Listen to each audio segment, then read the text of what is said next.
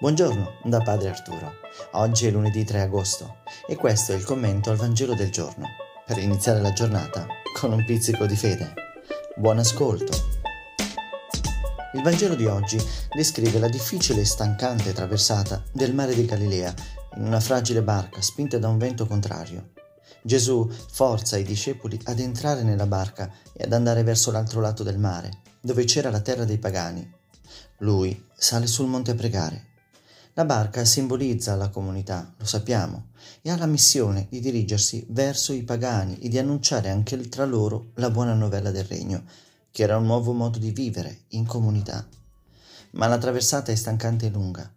Gesù non fu con i suoi discepoli, loro dovevano imparare ad affrontare insieme le difficoltà, uniti e rafforzati dalla fede in Gesù che li ha mandati. Il contrasto è grande.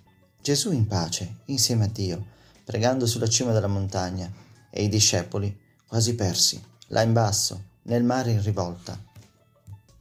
Loro dovevano uscire dal mondo chiuso dell'antica osservanza della legge verso la nuova maniera di osservare la legge dell'amore, insegnata da Gesù, uscire dalla consapevolezza di appartenere al popolo eletto, privilegiato da Dio tra tutti i popoli, per la certezza che in Cristo tutti i popoli si sarebbero uniti nell'unico popolo dinanzi a Dio.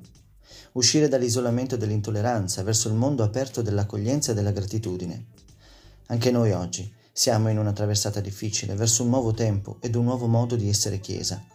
Traversata difficile, però necessaria. Ci sono momenti nella vita in cui siamo assaliti dalla paura la buona volontà non manca, ma non basta. Siamo come una barca che affronta il vento contrario.